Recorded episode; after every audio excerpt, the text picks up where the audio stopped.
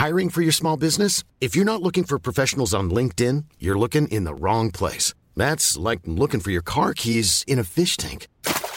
LinkedIn helps you hire professionals you can't find anywhere else, even those who aren't actively searching for a new job but might be open to the perfect role. In a given month, over 70% of LinkedIn users don't even visit other leading job sites. So start looking in the right place. With LinkedIn, you can hire professionals like a professional. Post your free job on linkedin.com/people slash people today. UAP, they say freedom, freedom, freedom on their boards, but guess what? Clive Palmer sued me for making calling him Fatty McFuckett. He fucking the the man that supposedly stands up for free speech wanted to silence me and bankrupt me because I used my free speech to call him a fatty McFuckett. He couldn't even handle that. Craig Kelly, now the new pin-up boy, called the cops on me because I pinned up a flag at an open house of his of a flag of a country that he's like you know, like he was just like, "Oh, I don't want people to know that. That was too much. He wanted the cops to get me, and then when the cops were just like, "What the fuck are you talking about? There's no crime. Shut up, Craig." He wanted to enact a law that allowed that little like unbelievably light prank to be illegal. These are the people that are supposedly standing up for free speech. It is a joke. I hear him chat to the noise, move too quick, can't stop for the talking. I hear him chat with the boys, man so tough, but mans keep walking. I'm not a good drunk at the best of times, but damn, that got me hammered fast. The whiskey. I mean, it always does, but like, yeah. that was what was that? Like a shot? No, I a think shot, and I was just like, you know what, Isaac? You know what your problem is? You talk too much, man. Like I was just like, I was just like there already. I, I think you had maybe two or three nips. What's a nip? Shot. Uh huh. You That's don't a- have three. nip, Fuck. I'm pretty proud of myself. That was all right. Two or three. Yeah, I think I think so. Um, we do have a lot of whiskey there to drink, but we can't do it tonight. You have a show tonight, No, I'm not going to be doing that. and the podcast has started yet. We're recording. All right, cool. Yeah, no. Well, we, we may as well just use all of this great audio. Ladies and gentlemen, welcome to Cancel Me Now. I'm here with the great friendly Jordies, or I've been calling you in videos when I reference you friendly Jared at the moment, just to. Why? I don't know. I said it once. I thought it was hilarious. Yeah, okay. I went, I went yeah, friendly Jared. I just feel like your name should be Jared. I think that'd be a perfect name for someone like you. All right. Well, thank you so much. Uh, the Jareds shill, I've ever met in friendly my Jared. life. Ah, no. And there's so many Labour staffers called Jared. Would you be an AD or an OD, Jared? Oh, please, please give me the A. Don't give me the O. The Jeez. O's bad. It's French. Shut up. it's not a French name. It's just, dude, like Yeah, oh, Pierre why are and Jared. an O in there. No, just keep it at an A. All right. Don't don't try and get yourself fancy if your name is Jared. Mm, very okay, fair. you're at the bottom of the high school food chain as it is. You don't need to. you don't need to have a foreign name. Stop slamming your cup. It's going Oh, everywhere. sorry, sorry, sorry. Jesus Christ. I'm sorry, Mr. Butterfield. Welcome to the show, ladies and gentlemen. It's great to be here. Thank you for listening to this. If you are on Spotify, iTunes, or if you're watching this on YouTube, hello, how you fucking doing? Uh, shout out to our people on Patreon as well. You can join the Patreon squad. Jared's squad on Patreon for one dollar a month. That's right, you fucking tight asses. One dollar a month, and you can watch the live streams there. Um, mate, it's great to see you Hey, Yeah, welcome back. likewise. Welcome back. you. I love I love our podcast. Always an insightful chat where I, I actually learn things from people. Because after this podcast, we have an OnlyFans star coming in. So, Uh-huh. you know, I guess I'll be on the same sort of wavelength intellectually for both of them. Yeah, well, I'll be the warm up for that. Yes. Definitely. The fluffer. Okay? Yeah, I'll be the f- and The fluffer for the probably fluffer. actually you are meeting someone from OnlyFans. What is your take on OnlyFans? Where would your career have to go for you to start OnlyFans? Because you're a handsome man. far south. Fuck. I could see you in porn. Yeah, uh, I'm glad you can. Thinking about being in porn already makes me nervous, don't you reckon? Just a I- bunch of people, like, dude, I don't know if you film with other people, but when someone is telling me to deliver lines and they're saying hurry up, and they're talking Mm. about delivering lines and they're saying hurry up, I'm like, don't pressure me. Oh yeah, I'd be a mess. Can you imagine if someone was just like, can you get hard? Everyone wants to go home. I couldn't do it. I couldn't do it. Yeah. I'd be so terrified. There's a Louis Theroux documentary, um, and you can watch them all. I think they're all on Stan. So finally, Stan's good for anything, um, for something. And it's a fucking awful platform, Stan. I know. All Yeah, it- of what Channel 9 can't be fucked to air. $10 a month. fuck off. So all his docos are on there, and there's some great ones. The ones with the Westboro Baptist Church, and um, that that. Have you seen the song that's going viral at the moment? The Louis Theroux rap, hip hop song. Oh, we got to get this cheese. I don't know. Oh. Maybe. Okay. What's that one? so you don't know. I don't fucking know. Um, but he, um, yeah, he he goes on the porn set, and they follow this guy who eventually kills himself, and he can't. uh, Not because he couldn't get it hard, but I think that maybe that's had something to do with it. But it's full on. There's so many people on set. Like it's a. I mean, I don't know. I I can't even do it with my dog in the room. Yeah, well, It's weird. Like you know, my but that my just dogs. makes you a normal person, though. But some people don't care if their dog's on the bed, and I think that's a problem. I would like to see a poll on that because I do not want my dog sitting there begging for food, looking at your cock, imagining a sausage. Yes. Out. I walked. Get out. I walked. I walked through the house when Littlefoot was a puppy, uh, and I was in the nud, and um, he tried to jump up and bite me on the cock, and he missed by inches. ah! Some would argue I did it as well. Um, I missed inches, missing inches. Um, well, you use it as a toy just to tease him, just being No, like, no, I meant- kidding, I meant- just kidding. I meant he missed by inches, and some would say that I'm missing by inches. That was Oh, a- right. a Yes, small okay, sorry. joke. Yeah, yeah. Uh, I thought I'd probably yeah should explain that because it did sound like I was trying to. I'm only halfway through my coffee, so yes, um, porn would be tough. Porn would be so tough. Hmm. You'd be saluted like the Anzacs male porn stars getting paid $150 to fuck someone you've never met before. Lest they forget. Like, lest we forget. lest we forget. It must be awful, seriously. And at the end of the day, do you really think that you would feel proud about yourself where they're just like, there you go, and after tax, maybe Yeah. you're cracking 90 bucks? I don't think many OnlyFans stars are actually paying tax because you see a lot of them and they make a lot of, a lot of money. People like I don't know if you're familiar with Michaela Testa. Michaela Testa is an OnlyFans model, Mm-hmm. um, which means she's very famous for fingering herself on OnlyFans. And yeah. good on her. and she posted a thing about how much she made every single month, and it was like seventy grand, eighty grand, hundred grand, whatever. And like, I understand that that's a great way to make money. In the same vein that selling drugs is a great way to make money. yeah. I just feel like it's not the best move or career move as a young person. Like you should maybe that's the last resort is filming porn, perhaps not the first. Yeah, surely you should just try TAFE first. Try TAFE. Just see. Do a if you coffee can- course. A coffee course. Go on, be a barista for a bit. If you can't hack that, then start jacking off. But it's the only male OnlyFans stars that get me. Well, how much are they making? Because this is a, like in professional porn, they make nothing. Nothing. Like nothing. Except for Johnny Sins. I've tried to get him on the podcast. You don't, do you know Johnny? You know Johnny Oh well, uh, dude, I am a heterosexual man. I know who Johnny Sins You know the. Sins man. I've tried to get him on the podcast. He never replies to me. I went through a the man who looks like a penis. I went through the stage of commenting on every single post he made on Facebook and getting like just I don't know, just talking mad shit. Not mad shit about him, but just mad shit. I now do it to Domino's on Facebook. Have you ever seen the shit I talk about Domino's people? Dude, I, I look. Every now and then, I partake in your crusades against people who don't deserve it. I am a fan, but like sometimes you have to get off the merry-go-round and get on with your life. So- so your new one is Domino's.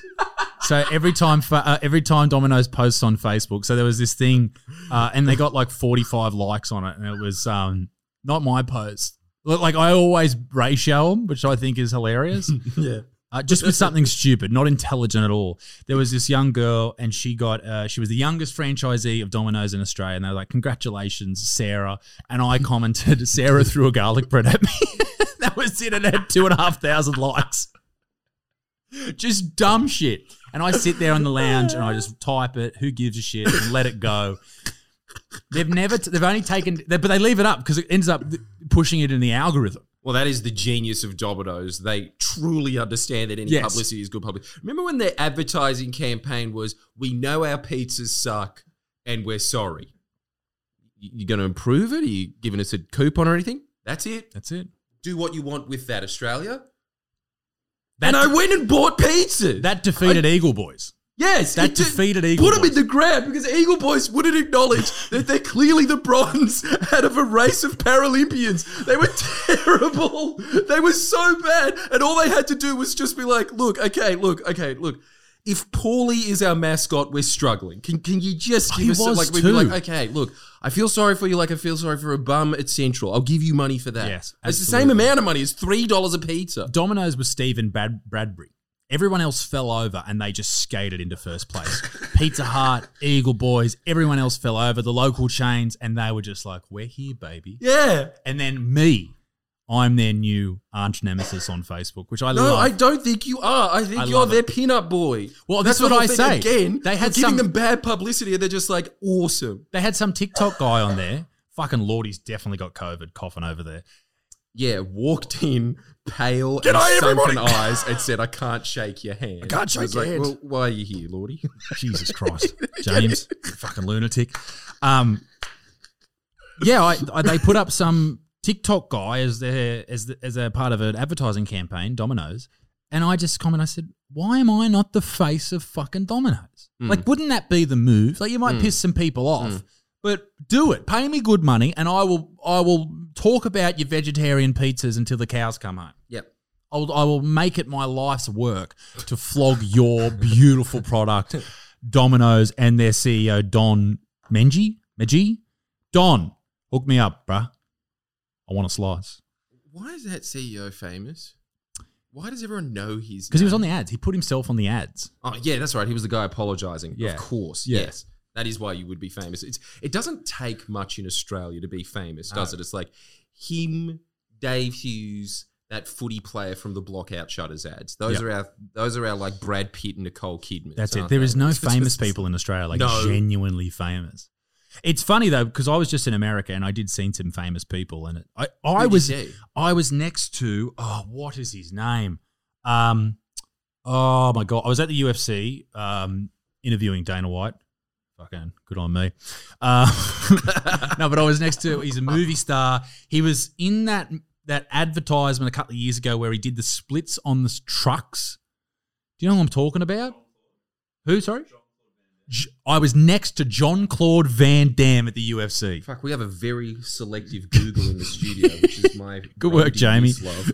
And you ask him anything else, and then his response will be like, "Answer not found." Jordan's Jamie has nailed it. he just knows about Jean Claude Van Damme's twilight years of his career. and he was he was there. He was um, a good looking like he was a good looking man. Like he was Oh, just he is. polished. Yeah. Like the per like I don't know how old he is. He'd be in his fifties. Um, and yeah, that was that was probably the only famous person I saw. I was in the elevator with Tyron Woodley, a UFC fighter. Okay. Small, looks huge. He fought Jake Paul. Yeah. Huge. He look he looks huge on the telly or on the computer, but in real life, quite small. This just adds credence to the conspiracy theory that Jake Paul doesn't know how to fight, does it? Yeah. He's literally not picking on someone his own size. He is not. He, they are small people, and because because they look because they're on the UFC and they've won and all that type of stuff, they look big. But people like Conor, even Conor McGregor, tiny. He's sixty seven. He fights at sixty seven kilos. Tiny. My girlfriend weighs more than that. That's Claire does. No offense, little Dixon, but she's around that weight. She's also much taller than him. Well, how much? So he's a leprechaun. he he's small. He's a tiny. I mean, that's where he sits at once he's cut weight. So maybe he sits around seventy five or something kilos. Uh-huh. But when he cuts weight, he cuts down to very very light, one forty five pounds, which I think is about sixty. Is it sixty seven or sixty two, Jamie's? I, I Um, really can't imagine weighing less than the average mannequin at Myer. mm. I'd like you to work up to hundred kilos. I feel you'd be much more trustworthy if you What? were hundred What kilos. Why? What, what the hell are you talking about? Yeah, I'd love to see you just get jacked like Jordie's hits the juice. There could be a whole documentary series. what? Pumping iron too? Yeah, you're looking for all the water missing in the regional areas, and you're just like, they're in there. yeah, supple of these kids. Well, look, uh, it's a suggestion. Mm. I've never even thought about getting myself roided up to the point that I weigh half my body weight again. Well, I don't. I don't want to come into this podcast and just talk about politics. We're going to talk about the election. That's uh, very important. But I also want to cover your career and how you look. Yeah, okay. yeah. you want to cover that? Do you do much training? No, I do. I do absolute women's workout. That's Uh, it's called P90X. what? Who? P90X. Actually, you know who else did it? Uh, used to be the Speaker of the US, and he was actually Paul Ryan. Paul Ryan. Just look, any man uh, that you look at and you're just like, your teeth are too white. You're a Mormon, right? They're just like, how did you know? Like they all do that workout. It's just half an hour on the laptop of a very, uh, you know, good-looking man in his fifties just doing the whole like, and to the left. And to the right, Right. Co- and, and actually says a lot of the time, "Come on, girls, you're almost there."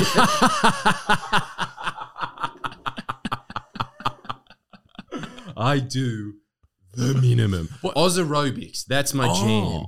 You So know what I the mean? old stuff that used to be on at six in the morning, oh yeah. filmed outside the opera house, Oz aerobics. Did you hear that they did a number two? And I'm telling you right now, guys, it's a lot more selective than Brazzers. That's the downside. Most of the chicks are hotter. They're so hot. What are we talking about?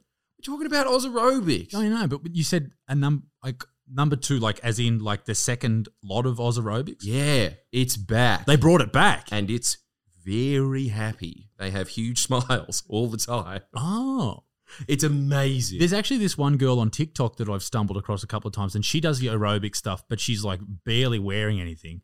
And she says those type of things. She's like, "Come on, ladies, we can do this." I'm like, "Absolutely, there's no ladies watching this. Like, there's not one. Like, there's none. It's all dudes just sitting there going, yeah, yeah. we can do it." but this is uh, this is my first podcast back from America, and I tell you what, people over there are different. As in fat. Not as fat as I thought. Although in- Really? in Disneyland there was way too many mobility scooters. Yeah. That's what I that's exactly what I thought. Too it's many. just like, okay, there's not that many fat people, and then you go straight into Disneyland. Yeah. It's like What the hell? it's like why are fat people into Disneyland? I think it's because they just enjoy the idea of like I don't know. They're trying to escape their reality, I guess. Or maybe they're sitting that at home. A lot of sadness to the pod very quickly. Potentially. maybe they love you know what? I've never been a fan of like Marvel, but on the way home I watched all of the Avengers, the last three Avengers movies, and they were great. Mm. I really enjoyed them. But I've never been a fan. Mm. But I really enjoyed those. And I get that some people like those.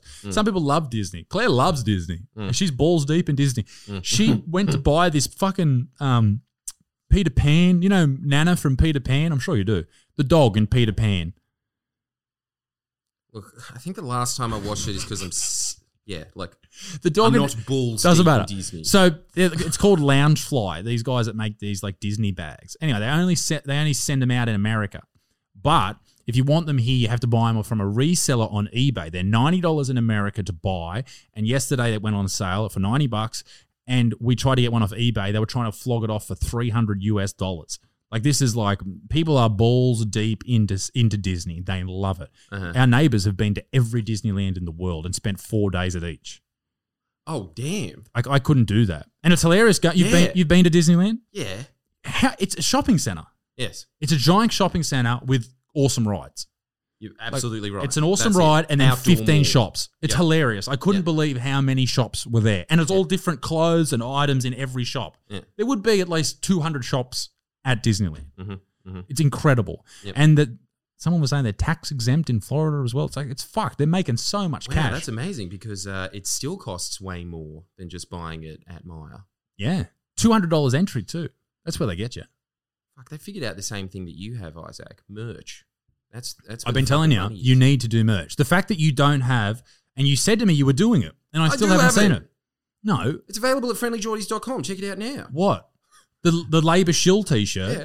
is it? Yeah, yeah, it's just me with that classic. I, I don't even try to do it, but just that you know Gen Y troll smile of being like, Yeah. and then it just says "shill" at the bottom like it's an Obama poster. Oh, okay. and it is hilarious. And might I just say thank you so much for the idea because it's a bestseller. Everybody wants it because you're right.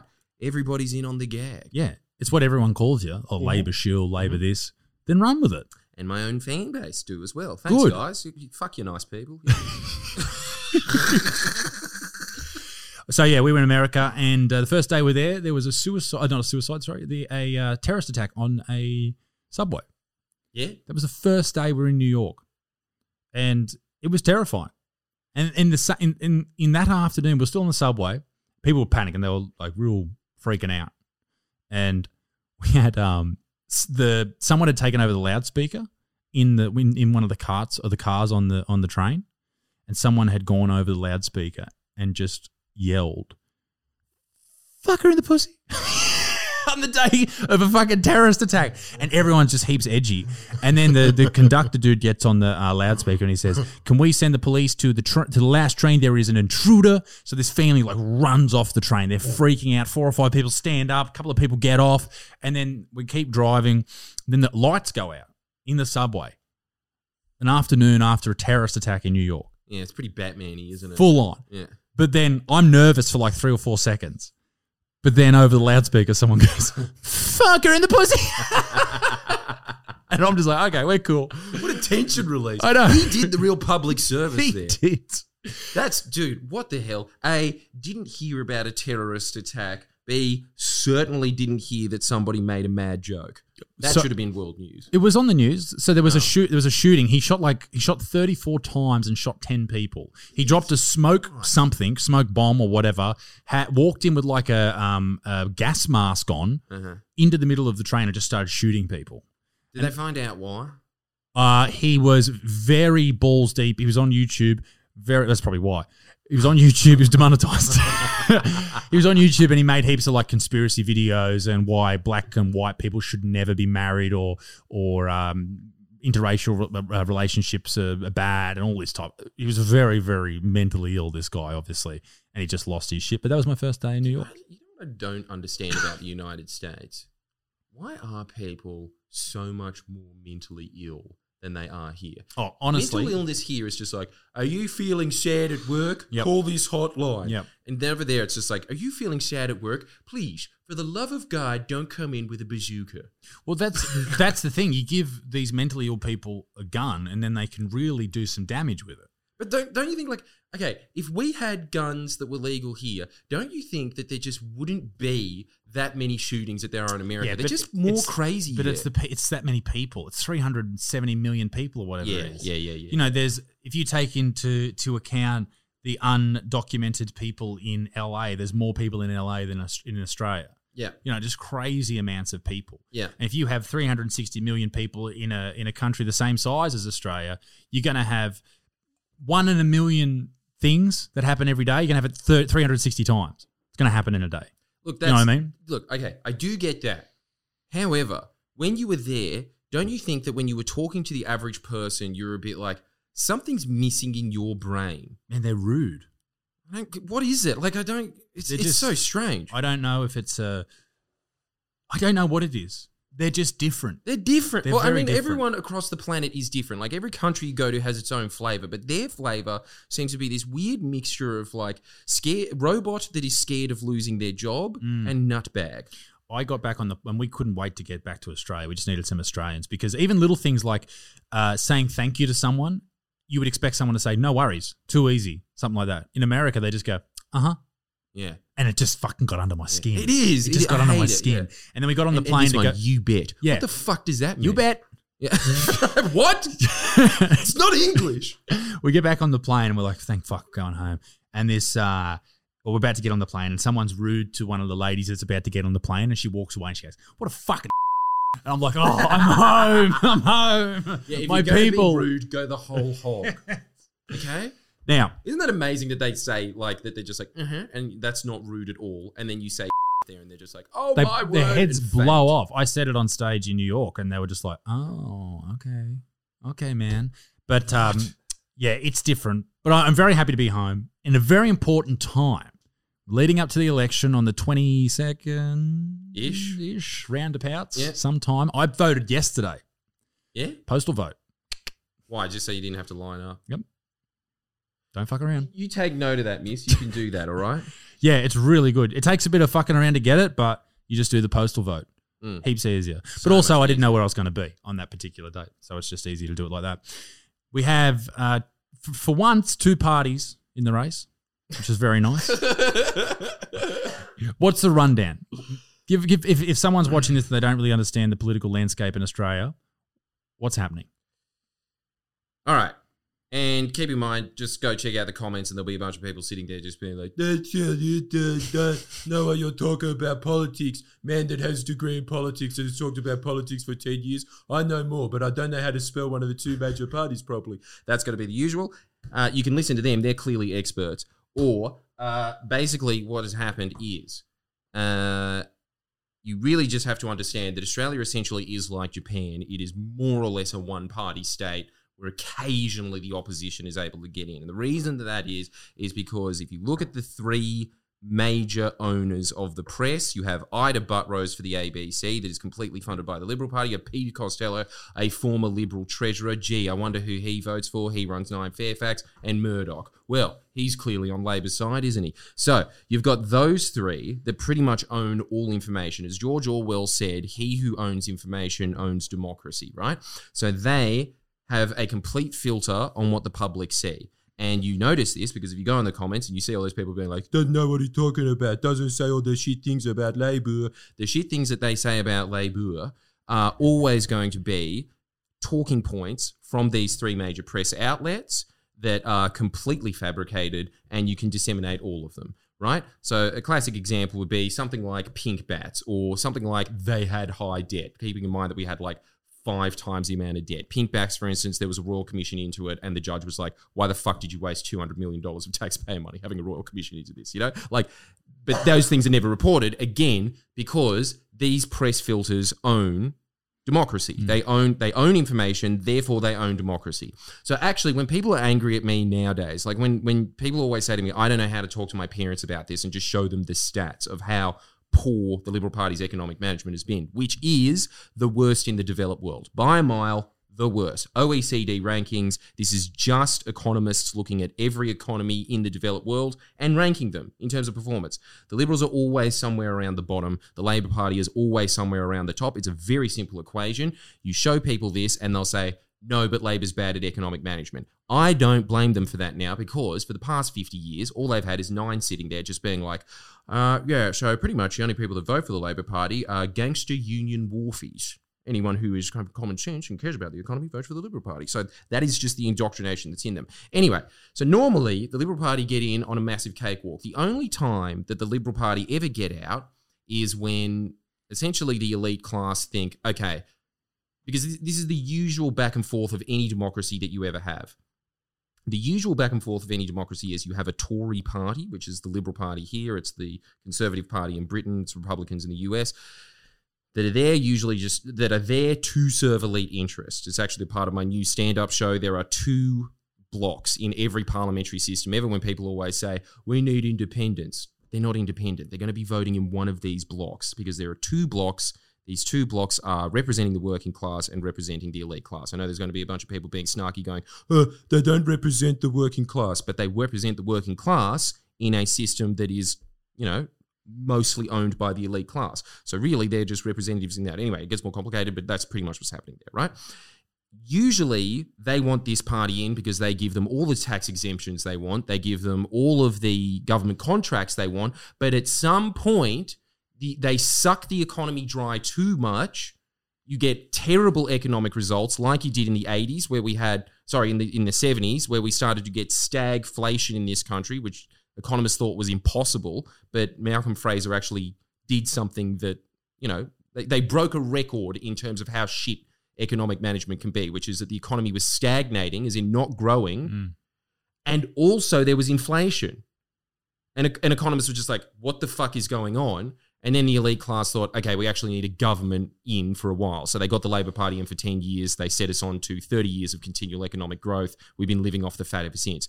The last 10 years, the Liberal Party have been just rorting the system. We're talking hundreds of billions of dollars getting handed out to their donors, hundreds of billions of dollars of tax evasion, the things that really weaken a state. That's been happening here. On top of that, the public has visibly seen Scott Morrison fuck the bushfires publicly, leave the country when it's on fire to go on a holiday. They've seen COVID and his response to it, which was months late of doing nothing, no preparation whatsoever. To all the people that say we didn't need lockdown, that's true, If we had a government like South Korea that, as soon as they caught whiff of it, thought, okay, we're going to have to set up robot systems for this, we're going to have to set up uh, a bunch of, you know, like testing kits and everything like that so we can actually track where COVID is. And they didn't have a lockdown, but they also had what is known as a competent government. Ours did none of that. So as soon as it came here, what options have you got? Nothing. It's rampant throughout the population at that point. All you can do is just saying to people, don't leave your house or we'll shoot you in the head. That's the only thing you could do at that point, right? So that was happening. Then it comes to the floods. They've had two weeks to do the basics of being a prime minister, which is to just call the military and say, can you That help is interesting. people out that are flooded? That is Huh? interesting. The What? the time behind well, the time that people have to wait to get assistance from the military in Australia when they're not doing anything, let's be honest. Yeah. And there was a massive flood. They go, oh, a week or two later, they start arriving. It's like, well, what has been happening in the last? You've got fucking helicopters. Throw them in a fucking submarine that costs fifty billion dollars. Do something, all right? Just do something. You would think, as a, a Liberal Party person, a, a member, someone, a leader in there, would go, fuck, we really need to act uh, promptly. We need to do something big straight away. We've got an election coming up. We need to act, and yet nothing. Nothing. It's so strange. Well, this is the whole thing. There's two reasons for it. The other one is that liberal governments, as always, what do they do? They claim that they're balancing the budget, but really all they're doing is they're cutting back on your services. Keep in mind when they always say, like, we're lower taxing, that's also not true. The stats show that Labor governments are always lower taxing than Liberal governments. This goes back to the 70s, they've been lower taxing.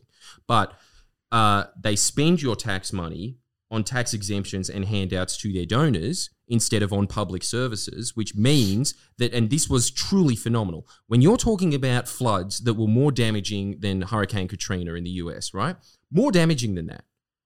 You have no government response on a state or federal level. None. You're spending a trillion dollars a year on taxes, and yet you do not have the money for dinghies to rescue animals and people that are stranded in their houses.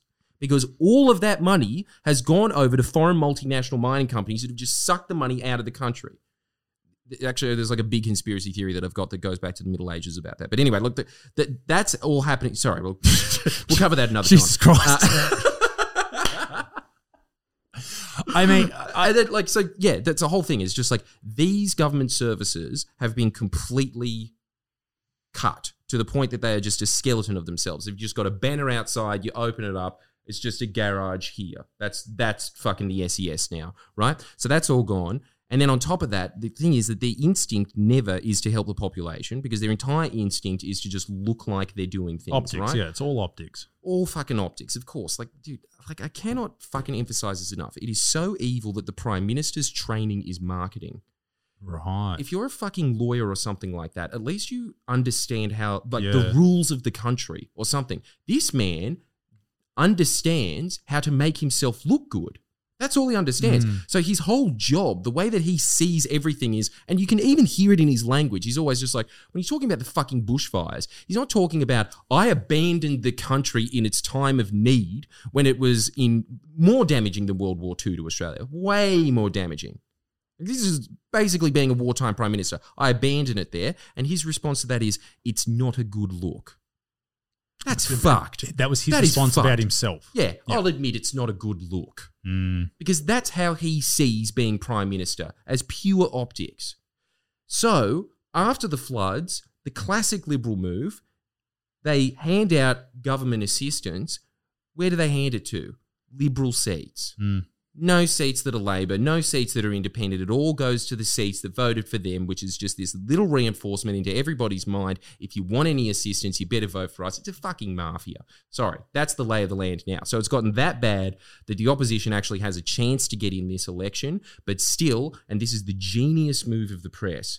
The genius move is they understand that the public despises Scott Morrison. Last time we were here and Bluey's response, I've never forgotten it. That when he goes into the pub, everyone just thinks, Yeah. fucking Yeah. as soon as he's on stage. They fucking hate Scott Morrison. Mm. What they are doing now, and you can see the narrative coming through. Scott Morrison's terrible because they can't convince you that he's not. They've you've seen him fuck up on camera too much. Scott Morrison's terrible. However, the Liberal Party are the party of adults. And Mm. they've just been handling the economy amazingly, and they've been handling all of the disaster measures amazingly. Keep in mind we have the public figures on this. They, they've been doing an abysmal job on all of it, but they do not let the public know that. They don't let the public know that because what they want the public to think is it's just Scott Morrison's fault. The rest of the Liberal Party are amazing. They're, they're the party of adults. They're accountants. They're you know they're very sober people that are just running the country perfectly. So if you have to vote in Albo for one term, do it. But he's an incompetent boob, by the way. He can't remember a stat off the top of his head after being in front of cameras ten hours a day. You know, you Yeah. forgot that one thing. We'll run that for two weeks. We won't run the fact that Scott Morrison didn't know the price of petrol, which is on fucking billboards everywhere. I love um, Adam Bandt, I believe his name, the uh, Greens leader. Yeah. I loved his response, and I can't believe I'm saying that about a Greens leader, but I love. he said, "Google it." Yeah. Like, it's a great response. It's a great and it's a fucking really disingenuous attempt from the media, and particularly that left leaning media, sorry, that right leaning media, who always tries to catch people out. And you saw it with Albo when he went on stage at Blues Fest, Mm. and people are booing him. I don't think they're booing him; they're booing the fact that they've brought a fucking politician on. Like, they're people are there trying to Mm. have a good time, and you bring in, you know, the election, all that Mm. type of shit. The whole attitude of you've never heard of Albo. Who's Albo? You don't even know anything about him. Mm. It's a deliberate attempt from them to silence who whatever opinions he has or any message that he has by just not talking about him. And they've done that for the last what two, three years.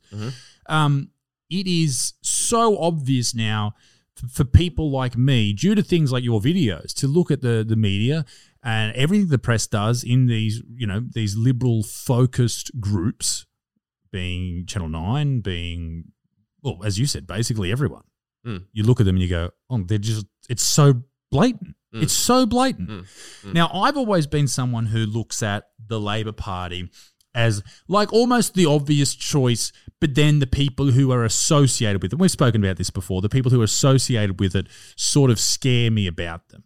But I think it's the same for the Liberal Party. It's the other people, whoever's whether it's far far left or far far right, they're both terrifying Mm. for their for their own reasons. But I think what really got me and really brought me into really caring about this election was the attack on freedom of speech and freedom of reporting mm. by the Liberal government on mm. Australian people. Now, that whole thing you've covered in depth. And I think it's a good opportunity to really bring that up now. Something I've talked about too, but you are balls And I'm glad that you have brought that up because that is terrifying. It is it is terrifying, horrifying, and it is full on fucking China shit. Yep. Well, Crazy. That, that is this is the crazy thing about it. They are constantly sitting there talking, like constantly pumping the public with this idea that China's going to invade us tomorrow, right? Because it's a fear mechanism. It helps you win get an election. In line, Yeah. obviously, right?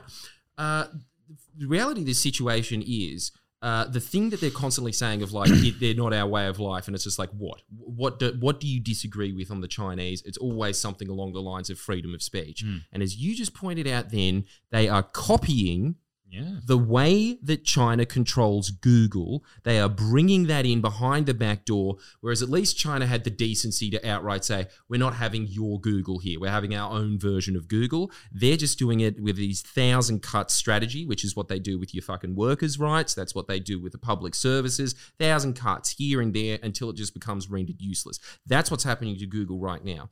The examples that we could bring up, as you've just uh, covered up in the past as well. Uh, first off, making Google pay for publishing the Sydney Morning Herald, Fairfax, and the ABC's. Not sorry, the ABC's exempt, but uh, Fairfax and uh, Murdoch's articles.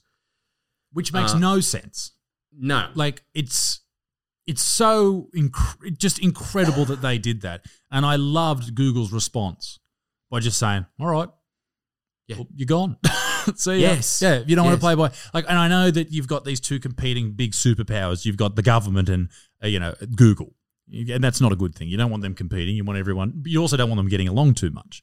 You know, you don't want Google saying you have to play by our rules, otherwise you can't be uh, you can't be a part of our game Mm. because if you if you don't allow everyone to be a part of the game, then then it's unfair to other people, etc., etc. But you don't want the government saying, "Well, guess what? Our people can't use you because you don't play by our rules." Mm. You got to find something in the middle, and I, I guess they sort of did that. But the the fact that they had the the brashness to go in and say, "Well, if you don't want to do it, you're not in our country," Yeah. crazy, yeah. mad. It was fucking insane. Well, because this is the whole thing. They wanted an excuse to do that. But the long play of this was, and this is the genius of Peter Dutton, who has essentially moved half of the government into the Department of Home Affairs, and this is where it starts getting very CIA. He's moved most of the go- like half of the government. So we're talking about all the police services, all the information services, communications, all of that, moved into something called Department of Home Affairs, and that is basically a shadow government that has all of the spyware and all of the agencies that control spyware and basically controls communication. Because again, as we're always saying, information, if you control information, you control democracy. So he has moved all of that into one department that he controls. That's horrifying in itself. Essentially, what they wanted was Google to either go or play by their rules because they do control the press in this country, but all of a sudden they have Google where people are able to give up a, an at least an alternative viewpoint. They can say, I don't agree with nine for blah, blah, blah, blah, blah.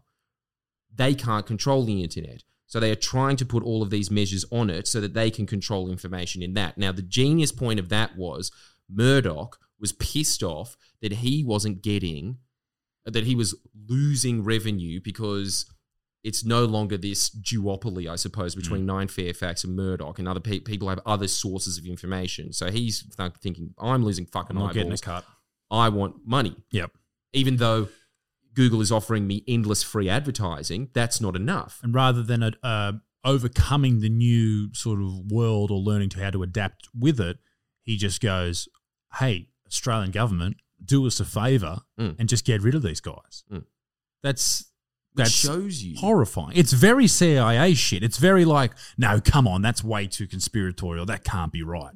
No, but this is see, this is something that always I think when people understand this point, right? Like newspapers, they originated in China five thousand years ago because the Chinese Empire had expanded so much that they couldn't reach the outer provinces anymore with word of mouth. So they needed a way to contact the outer provinces with the word of the emperor. So they said, okay, let's invent newspapers so we can bring the message of the emperor to there. So essentially, it has always been a tool of the emperor to communicate what he wants.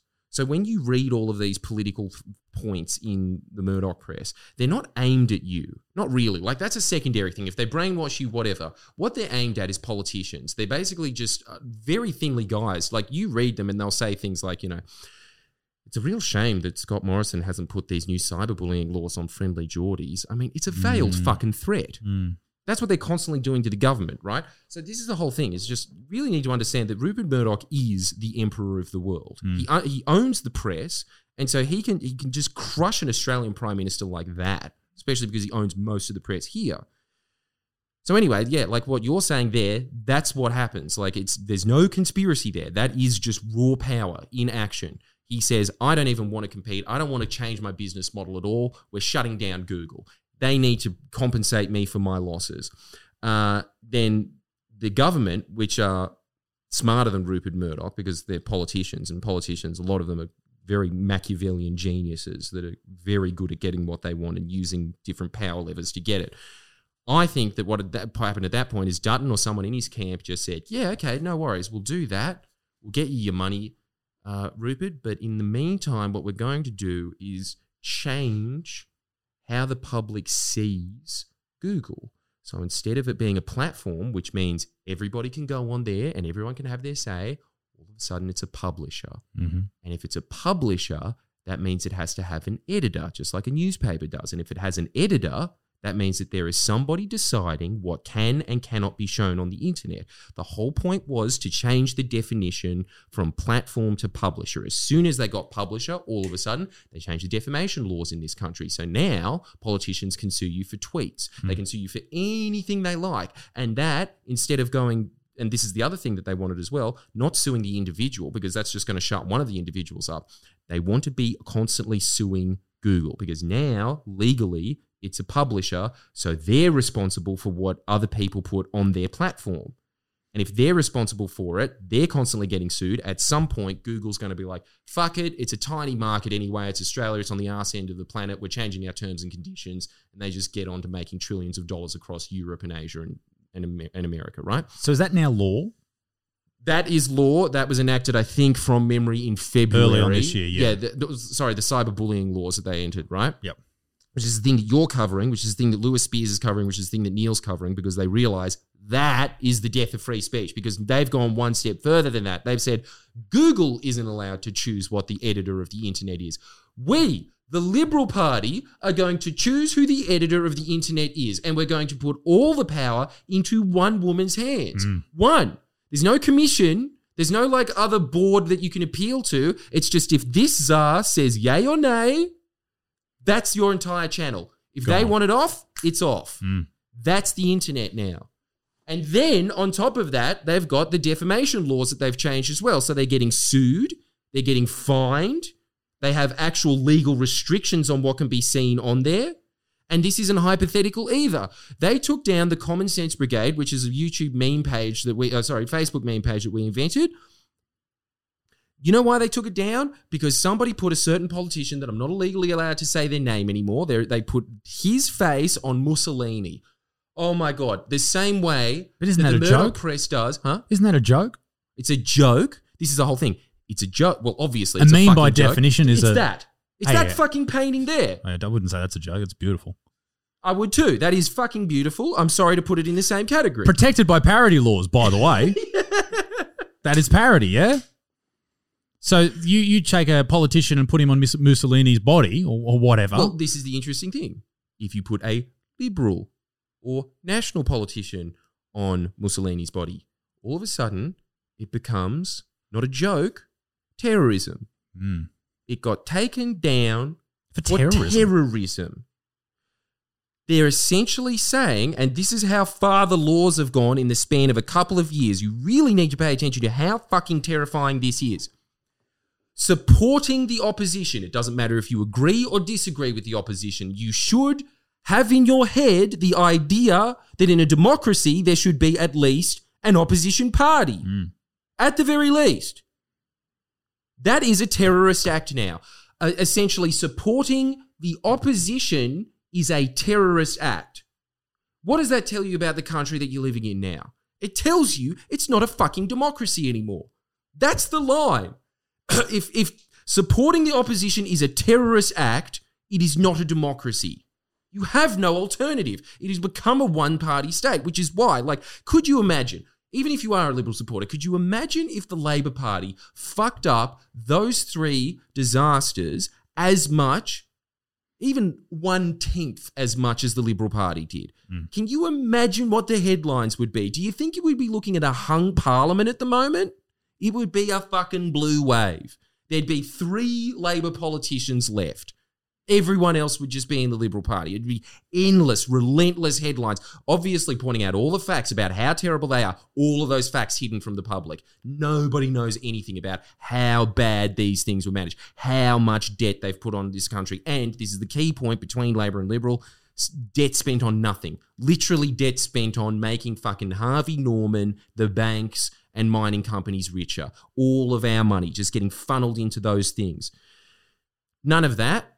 Instead, what you get is laws that make it illegal to put a politician's face on Mussolini, despite the fact that the fucking Murdoch press puts uh, uh, Daniel Andrews' face on Kim Jong Un every second day. Every second day. That's not a terrorist act. That's a joke. Mm. Doing it on the other side, that's terrorism. That's where we're at now. And so you have every right to be terrified by that. Hmm. This is a scary place that we are at. And if you go down this path, I guess there could be some kind of Magna Carta uprising a thousand years down the track. But we're talking about going into a dark ages here. You know, if you are not allowed to spread information, that is one of the key criteria for the medieval dark ages was that there was just no spread of information. That's the stagnant pool that they're turning Australia into now. I genuinely think this will push a lot of Liberal voters to to the Labor side. I think it will. Maybe. I, I, think hope it will. I hope, but I think that they're moving into the UAP because they don't understand that the UAP is just a proxy party for the Liberal Party. Yes. The UAP, they say freedom, freedom, freedom on their boards, but guess what? Clive Palmer sued me for making calling him Fatty McFuckett. He fucking the the man that supposedly stands up for free speech wanted to silence me and bankrupt me because I used my free speech to call him a fatty McFuckhead. He couldn't even handle that. Craig Kelly, now the new pin-up boy, called the cops on me because I pinned up a flag at an open house of his, of a flag of a country that he's like, you know, like he was just like, I don't want people to know that. That was too much. He wanted the cops to get me. And then when the cops were just like, what the fuck are you talking about? There's no crime. Shut up, Craig. He wanted to enact a law that allowed that little, like, unbelievably light prank to be illegal. These are the people that are supposedly standing up for free speech. It is a joke. It is the, it is a trick that they pulled in the last election, which is to just get all of those people that just go, ah, fuck the Liberal Party, but they need an, they don't want to vote for the Labor Party because of years of conditioning of the press, but they need someone else to vote for. So they vote for this proxy Liberal Party that was set up by a guy that was the communication spokesperson for Objectively. This is why in Queensland that fucking hates the Labor Party. They always have the Labor Party in power. It was because of how bad the Liberal National Party was under Joh Bjelke-Petersen. They still remember how deeply corrupt that was, like a corrupt police state. And that man was the fucking spokesperson of that party. He set up the UAP.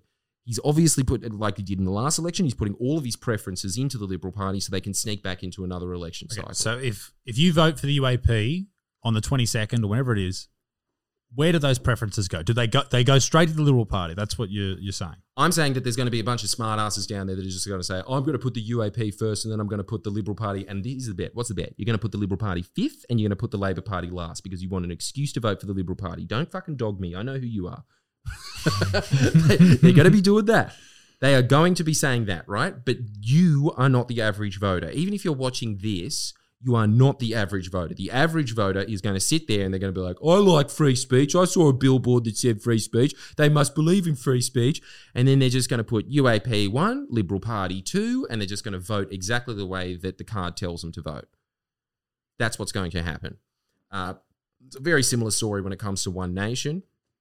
It's a scary time because you see it, and this is the other trick of the liberal uh, of of the press at the moment. They're saying to everybody, "Oh, everybody's thinking of voting for independence this election. What's all this about? Everybody, everybody's fed up with the two major parties. They're so yeah. tired of the two major parties. Well, of course they would be. If you give them the coverage that they don't deserve for the Labor Party, everybody's going to think that they're shithouse, obviously, right? Uh, so a third of people are going to be voting for independence. You don't know who these independents are. Sometimes you do, sometimes you would have done your research, but a lot of these independents are set up by the libs that used to be ex councillors on, uh, you know, like local council that used to be liberals there, and then all of a sudden they're running in a, in, in a seat as an independent. And again, their preferences go to the Liberal Party. This is how they're going to get in.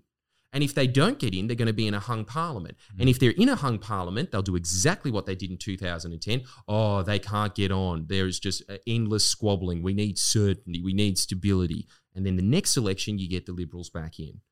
It's a it's an old old playbook. If you can't beat them, you splinter the vote. That's what's happening. Now, I've seen a lot in the media about that the Lib- that sorry the Labor Party don't have any actual any laws, any any any anything. They're not bringing anything to the table. That's not being reported upon. They don't have any policies. They Yeah. have nothing. Yeah. What does the Labor government do if they take power? look, what's going to happen, and this is the genius of Anthony Albanese, is he's realised the best you can be is the John Howard of the Labor Party. That's what he's trying to make himself, as in somebody who does next to nothing, one big reform a term, so he doesn't freak everybody else out. And this is the whole thing. This is what's really scary about this, right? When people always say, they're not talking to me. Well, of course they're not talking to you. And the reason politicians aren't talking to you is because you think what the press thinks. You think what you see in front of the camera. I do. I got tricked at the beginning of this. I thought the the, the press was on Anthony Albanese's side this election, but then I just realized no, that's a tactic to keep, you know, to just make Scott Morrison unpopular but keep the Liberals popular, right? Uh, like you get tricked by these people all the time because there's very smart strategists looking at focus groups constantly and saying we're going to skew the news in this way so it fits in people's realities but makes them vote the way we want them to vote right um, yes the reality is when it comes to his policies it's going to be like it's going to be an extremely mild government that is in that is going to start rebuilding very slowly because a lot of our public service has been privatized. There is huge ramifications for that, massive. Uh, you know, schools, hospitals, everything that you can imagine, the emergency services, all of these things have been stripped to the bone. They've got nothing there. That also means that they've lost what is called institutional memory, which means the people that actually understand, say you're in the national parks, which is no, this is state, but this is used as an example. The people that understand, okay, I'm supposed to be backburning in this season, so we don't have the bushfires that we had in 2020. Those people are fucking gone. They're gone. Yeah. So they don't. No one knows how to do this stuff anymore. Even if you got the staff back, you'd have to start from square one, right? Like they've lost collectively. The reason I use the national parks, for instance, is they did an estimate on it, and they were talking about they have lost three hundred years of institutional memory, which means that they've fired all these key people that have been there for like twenty five years each. They've all taken those experts out, so collectively three hundred years of collective memory wiped from the public service. Obviously, they're going to start building that back. That'll be the first thing. The second thing is, you didn't know this, but during COVID, all your workers' rights were stripped from you. You know that thing that you voted the Labor Party in for in 2007 with work choices? They did all of that in COVID, in silence. It's just they were so arrogant in 2007. John Howard just thought he was the Emperor of Australia that he actively just went out and said, Yeah, I'm taking away your workers' rights. He did that right before the election too, from memory. Yeah. Yeah, Dumb. like it was so fucking like. Can you imagine how confident you would have to be to Yeah. say, "I'm taking away everything except for your minimum wage, everything Everyone's going to get fired and rehired at a lower Yeah. rate. at a lower rate." You're not going to have overtime. You're not going to have sick leave. All of that's gone. The things that people died for, like honestly, the people that it's it's an unsung story. They're sort of the domestic Anzacs. There was unionists that went in the firing line and died for you to have sick leave, for you to have an eight mm-hmm. hour day, you know, for you to have, you know, a basic standard of living. The, the people got shot for that shit and they took it away. They did that again during COVID. And this is the whole thing that they've learned, which is what we're talking about here death by a thousand cuts, taken a So little what did they bit do away during here, COVID? A little bit away there.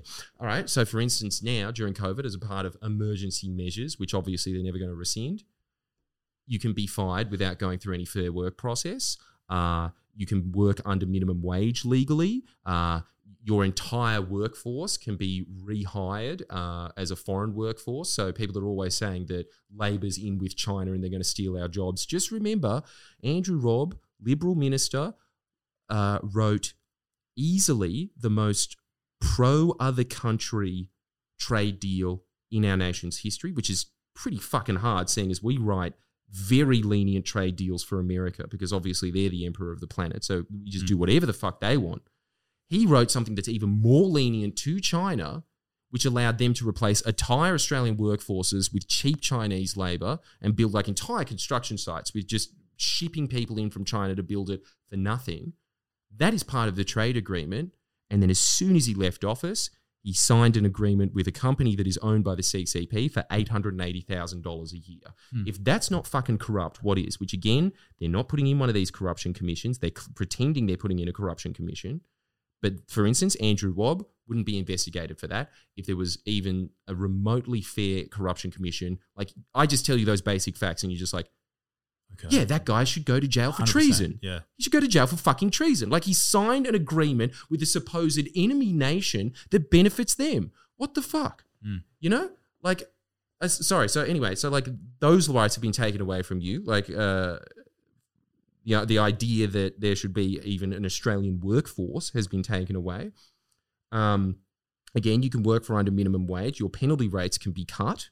Your penalty rates have been cut regardless, even if your employer is nice. Your penalty rates are less than what they were under the Liberal Party. In fact, in just this year alone, how they're talking about, oh, to help ease cost of living, if you've signed all these documents, maybe you get $600 back in tax.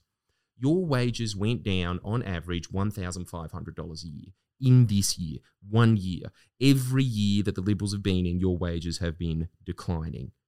This was not the case under the Labor Party. Ever since Rob, uh, ever since Bob Hawke and Paul Keating, they set it up. And don't give me this shit that inflation causes wages. They set it up so that your wages were going up by a couple of percent more than inflation. That is fair. That is a very that is an economy that Europe looks at and is like, how the fuck are you doing that? That is an economy that runs like clockwork. Now all of a sudden, your wages have gone up 18% in 10 years. Under the Labor Party, they went up 40% in the same span of 10 years.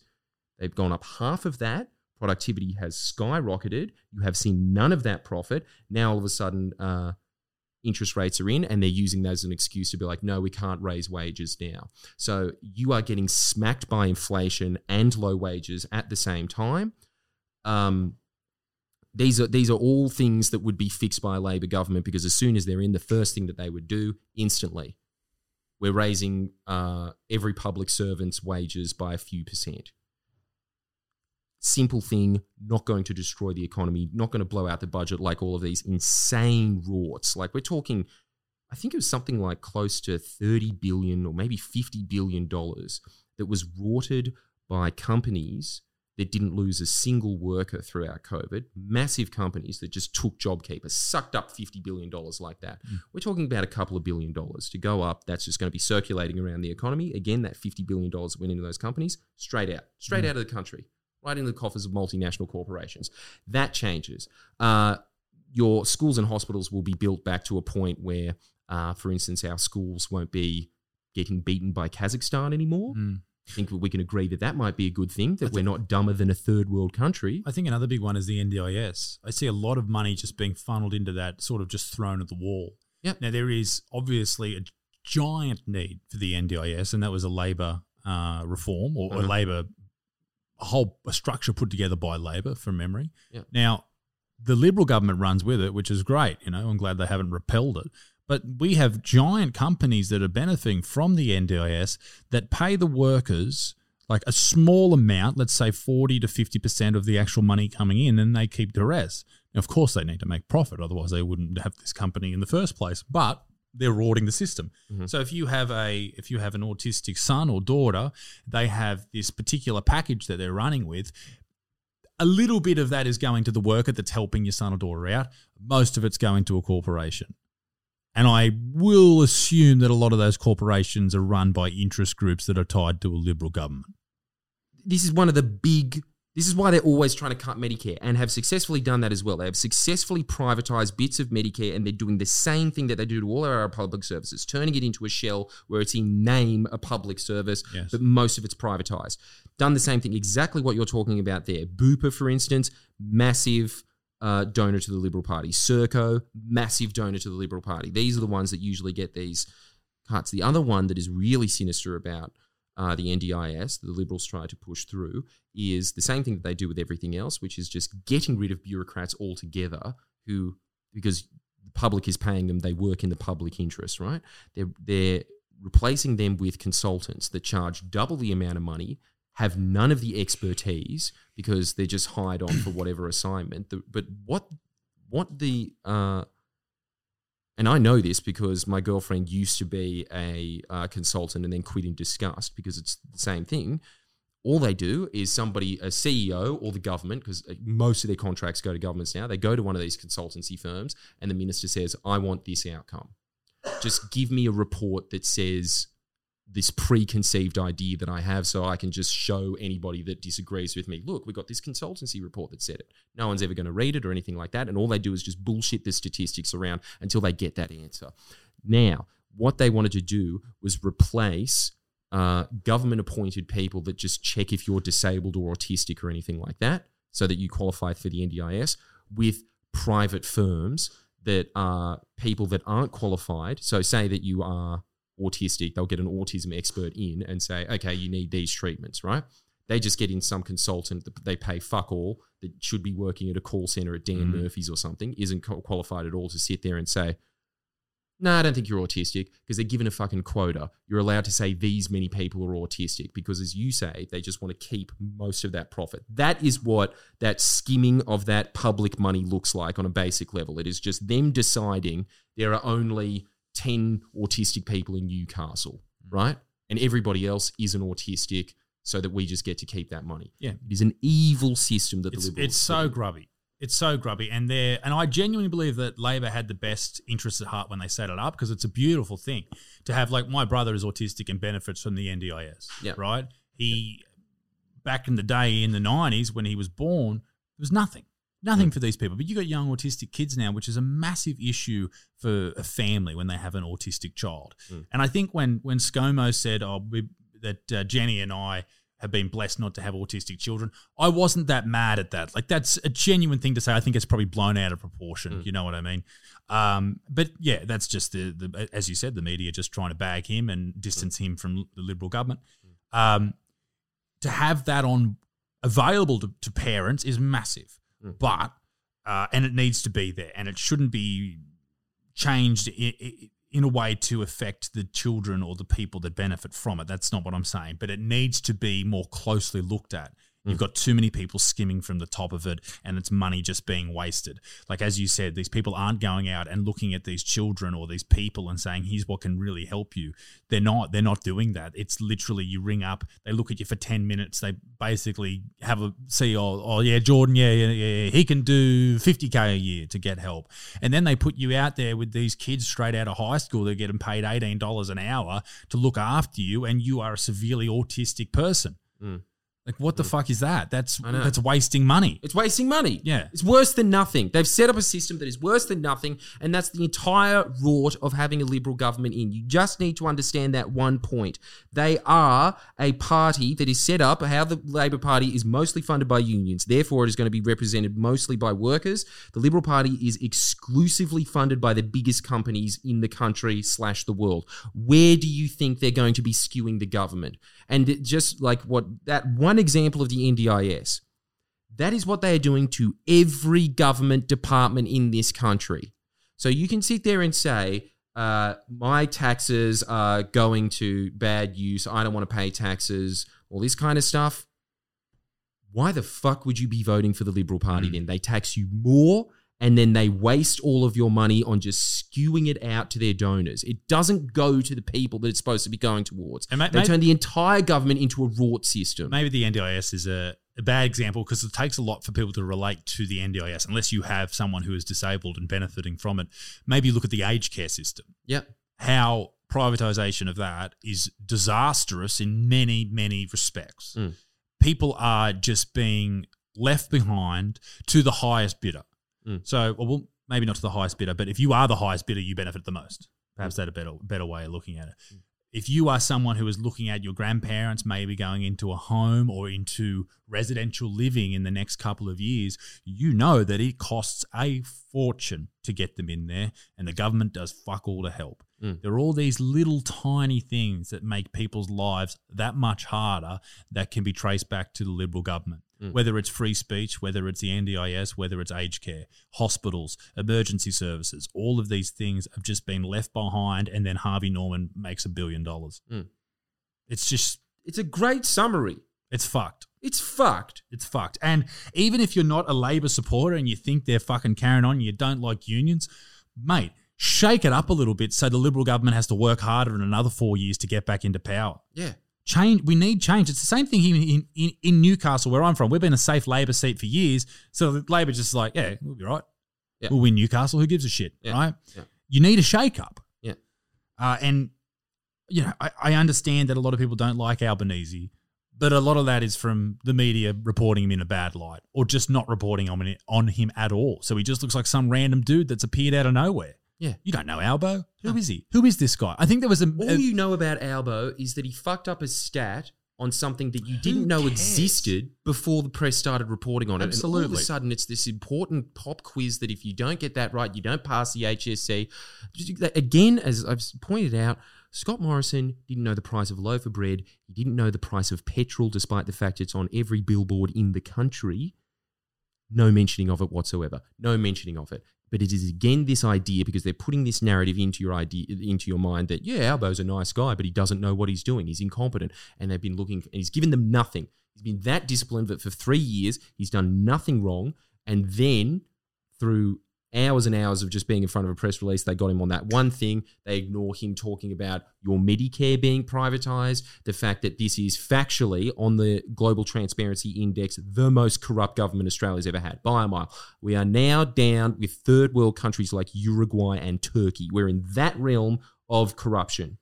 On a federal level, not a mentioning of it whatsoever. Anthony Albanese is talking about that, but what do they report on? The fact that he didn't know the cash rate Mm. that he didn't know the cash rate. That's what the public knows about Anthony Albanese, that he got a question wrong. Two seconds, two weeks of an election campaign when we're talking about the future of a country. That's what the press decides to focus on.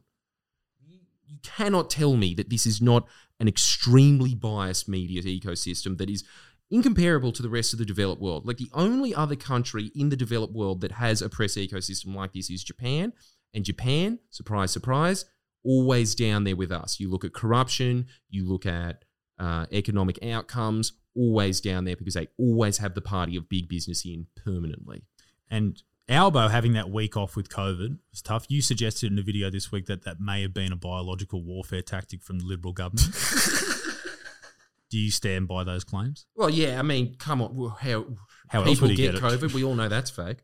You know? Well, come on, people. Use your brains.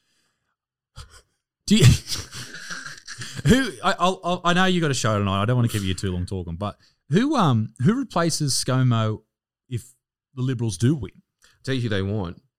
They really want Josh Frydenberg, which is why, guys, Right. if you are in his electorate, for the love of God, vote for the independent. This is what I love about these teals because you see all the things that the Labor Party's been complaining about the Greens for fucking years, which is that they go into Labor safe seats and make them marginal, which forces them to put all of their money into seats that used to be safe, so they hmm. can't battle in marginal seats. Now all of a sudden you have Sky News whinging that there's these teal like old ladies being like, "Don't cut down my fig trees," and they have to compete with them, and they're taking out all of these huge names in the Liberal Party, like the treasurer. The treasurer in the current moment is losing in the polls against some old lady who was pissed off she didn't get a seat on the council. And yeah, it's great. It's beautiful. So finally, the Libs have their own version of the Greens. John Howard put it correctly, which is that uh, yeah, th- th- they are just an anti-liberal party that is only competing in safe liberal seats, and I say more of that. But the whole thing is that what they want is Josh Frydenberg to be the head. They want him to be the next person, despite the fact, and this probably plays into it as well. I mean, I basically study politics for a living, right? I couldn't tell. I for the couldn't fucking tell. I uh You hear me talk about yeah, fucking you know the bloody Scott fuck him, Fuck 'em, I reckon. dogs, all of them. I think that's a genuine quote I've said in the past. But I don't think there's been an election that has affected me so much. Why? I genuinely hate the Liberal Party for their free the, the attack on free speech and the attack on the free media. And I know that's sort of like a fucking vague term, but I consider myself part of that. For the ability for no for one's me controlling you. Exactly. That's the whole thing. You get up and you say what you want. That n- does not happen in nine ABC and Sky News studios. It That- doesn't happen. no, they get not received their little talking points every, Every day, yep. every fucking morning, and they regurgitate them. And they have That to. is not happening to Isaac. and they'll get sacked if they don't if they Yeah. don't play ball. Yeah. The people like even if you don't like me or you don't like friendly Jared or you don't like or if you don't like Avi Yemini, any of these people, at least they're fucking speaking their mind. Yeah. Yeah. Even the Aussie Cossack. I saw you do a Yes. video of him during the week. He says some interesting things. Doesn't he? Very But at least he's speaking his mind and Fuck then yeah. ScoMo wins and that all goes away. That's genuinely my concern. I know other people have different concerns, but that's my concern because that's my job. Yep. That's my job under threat. And fuck you, ScoMo. You, you fucking liberal little. And you too, Albo. Come on the show. I don't know. I'd love to have Al- Albo on the show. If he wins, you better come on. Because I'm bloody giving you a good rap, big fella. I'll tell you what, you should watch him on Kyle and Jackie O. He's a gun. Is he? Because they just give him. This is what I'm saying. Like, make Kyle and Jackie O the fucking debate adjudicators. Because this is something that I'm always trying to get into people's heads. Indifference is as close as you will ever get to not biased. Hmm. Everyone on planet Earth, I hate it when people say, you are biased. First of all, they don't know how to spell it. But second, like, everyone has fucking cognitive bias in their mind. It's so, so dumb to me that people are like, I'm the only person on earth that sees things objectively. But I'll tell you this. Every other news That's person another that quote from a me. Yeah. um, everyone who's ever adjudicating Of course, they they're, got a they're bias. clearly of course, fucking asking questions in the direction to make the Liberal Party guy look good. You watch Kyle and Jackie O adjudicating a debate. It's just this. It's like, either of you going to legalize marijuana? Fuck. Well, that's all I care about. You got have you got nude photos of you running around the internet? Like they, they don't care. They don't care. And so as a result, you actually see these people in their in their actual form, right? He's I- just I- an affable guy that can get on with it and like can sit around comfortably with people sitting there being like, "How often do you jack off, Albo?" Like he's like, I think that's a good test of someone. If they can sit around and be like, "Oh, probably three times a week," you know. What- At least you can actually do a decent impression of him. That's why I'm voting Labor. Just to get him on there with a bit of a lisp. It'd be beautiful. I'm a fan of the list. I know you're not. I know you think it's not pro-ministerial, and I don't think it is. What do you mean? It sounds like a character from Bl- Blinky Bill. And that's I'd love Aussie. to for us to go to war. And, ladies and gentlemen, it is my melancholy duty to inform you all that Australia is at war. We will fight them on the, The beach. beaches. Fuck, there's a lot to lisp in that word. I never want to say beaches again. We'll fight them near the water. I think that's a John Howard impression, actually. Yeah, mixed with the list. Two of the most hilarious accents in Australian politics. That was the one saving grace of Howard. The fact that his voice makes me laugh. Mm. And, uh, ladies and gentlemen, I tell you what, I was speaking to Janette the other evening, and we had a great conversation, Janette and I. And work choices is going to be absolutely fantastic, isn't it, Albert? Yes, yes, yes, absolutely.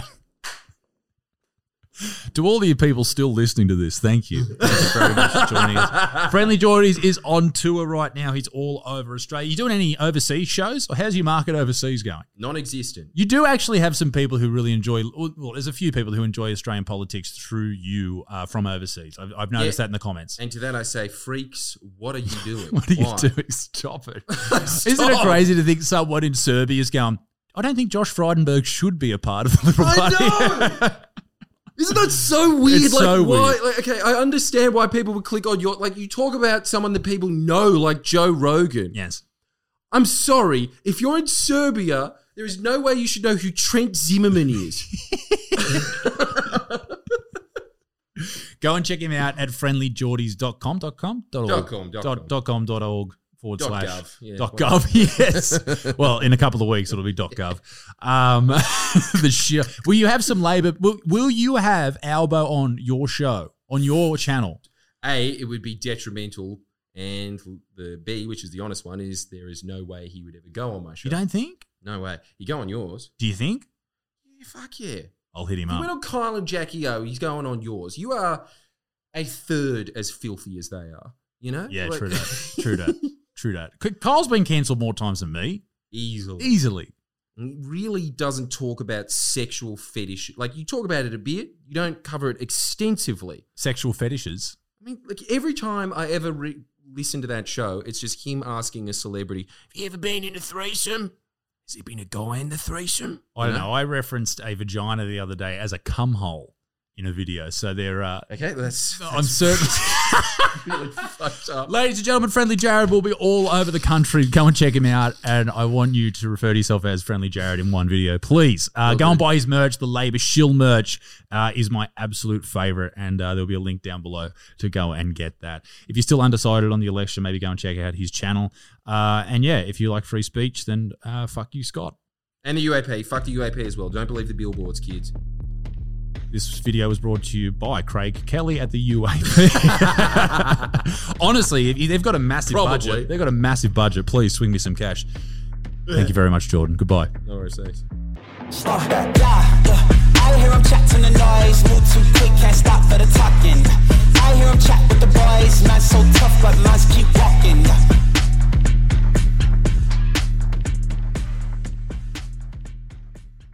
Ladies and gentlemen, I am on tour right now. Live comedy is back. I'm going across the country and New Zealand in 2022, and I want to see you there. I want to make you laugh. I want to make you smile, and I, I want to offend you. Head to isaacbutterfield.com forward slash tickets right now. Okay, that's where you need to go get your tickets. They are selling out fast. Live stand up comedy is back. The Buttsman is back, and I am absolutely pumped to come to your part of the world.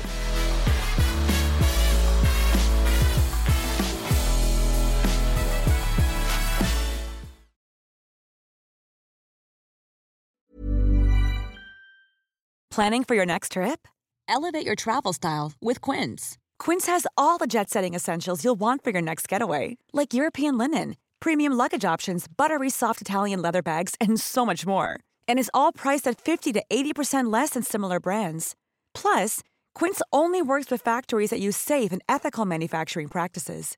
Pack your bags with high-quality essentials you'll be wearing for vacations to come with Quince. Go to quince.com slash pack for free shipping and 365-day returns.